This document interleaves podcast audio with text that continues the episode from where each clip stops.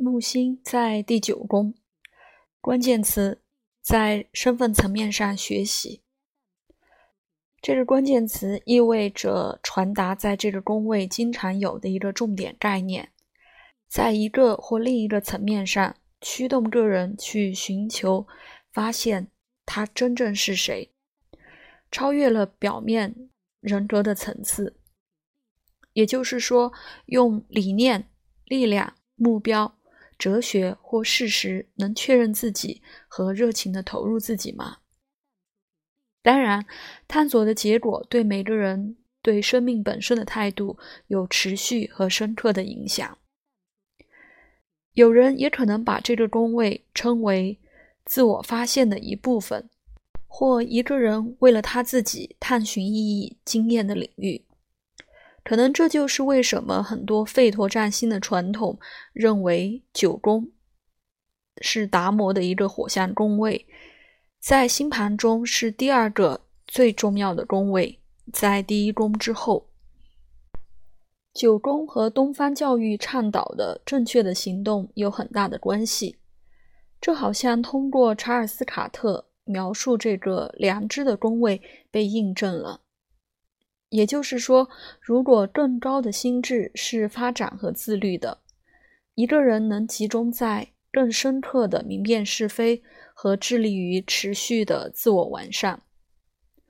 如果更高的心智没有被发展出来，星体在这个宫位会被广泛和不经意的表达为在之前的章节中描述的射手式的消极表现，例如。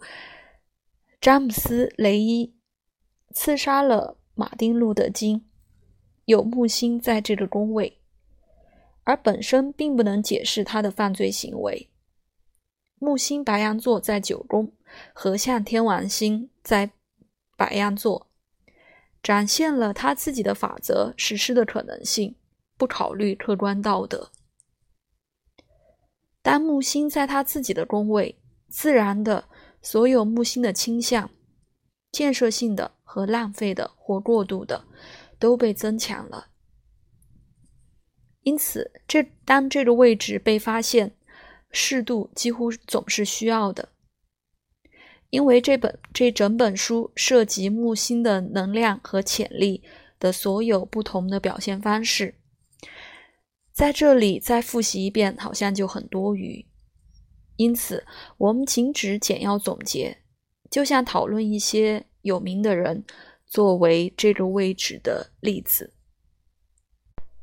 愿望、未来的梦想和理想，在那些木星九宫人的生活中有非常重要的地位。对生命的看法是广阔的、哲学和积极的。人通常是有趣和幽默的性格。一个例子是艾尔伯特·爱因斯坦。除了他的科学发明才能以培养对生命和科学意义深刻的哲学思考而闻名，他事实上是非常虔诚的。他也以迷人的幽默感闻名。电视先驱和作词家史蒂夫·艾伦以非常有趣的幽默家和健谈家而成名，但在他的晚年，他通过电视和大量的书。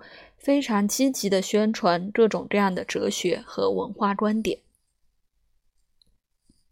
英国数学家、哲学家和社会理论家勃兰特·罗素也有木星在九宫。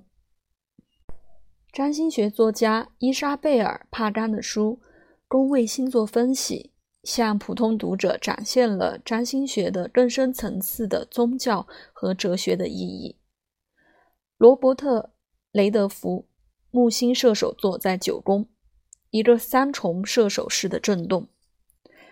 特别是在他后来的工作中，作为一个制片人和导演，他参与创作了他的时代一些最理想化和有道德说服力的电影。宣扬理想或思想，对那些木星在这个宫位的人很自然，无论是通过戏剧、写作、演讲。教育或简单的用他们的生活作为他们理想主义的例子。这个位置长期以来以有利于处理和外国人的关系和生活在国外而闻名。这好像通过我经历中的很多例子证实了。通常，那些九宫被强化的人感到太多确实的他们自己，当在边界之外和他们祖国的精神边界外。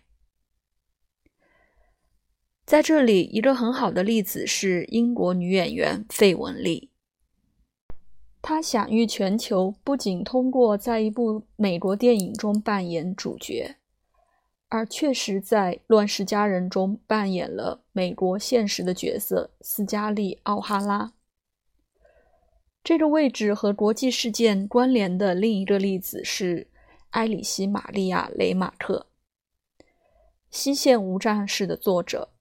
一本探究国际冲突深刻现实的书。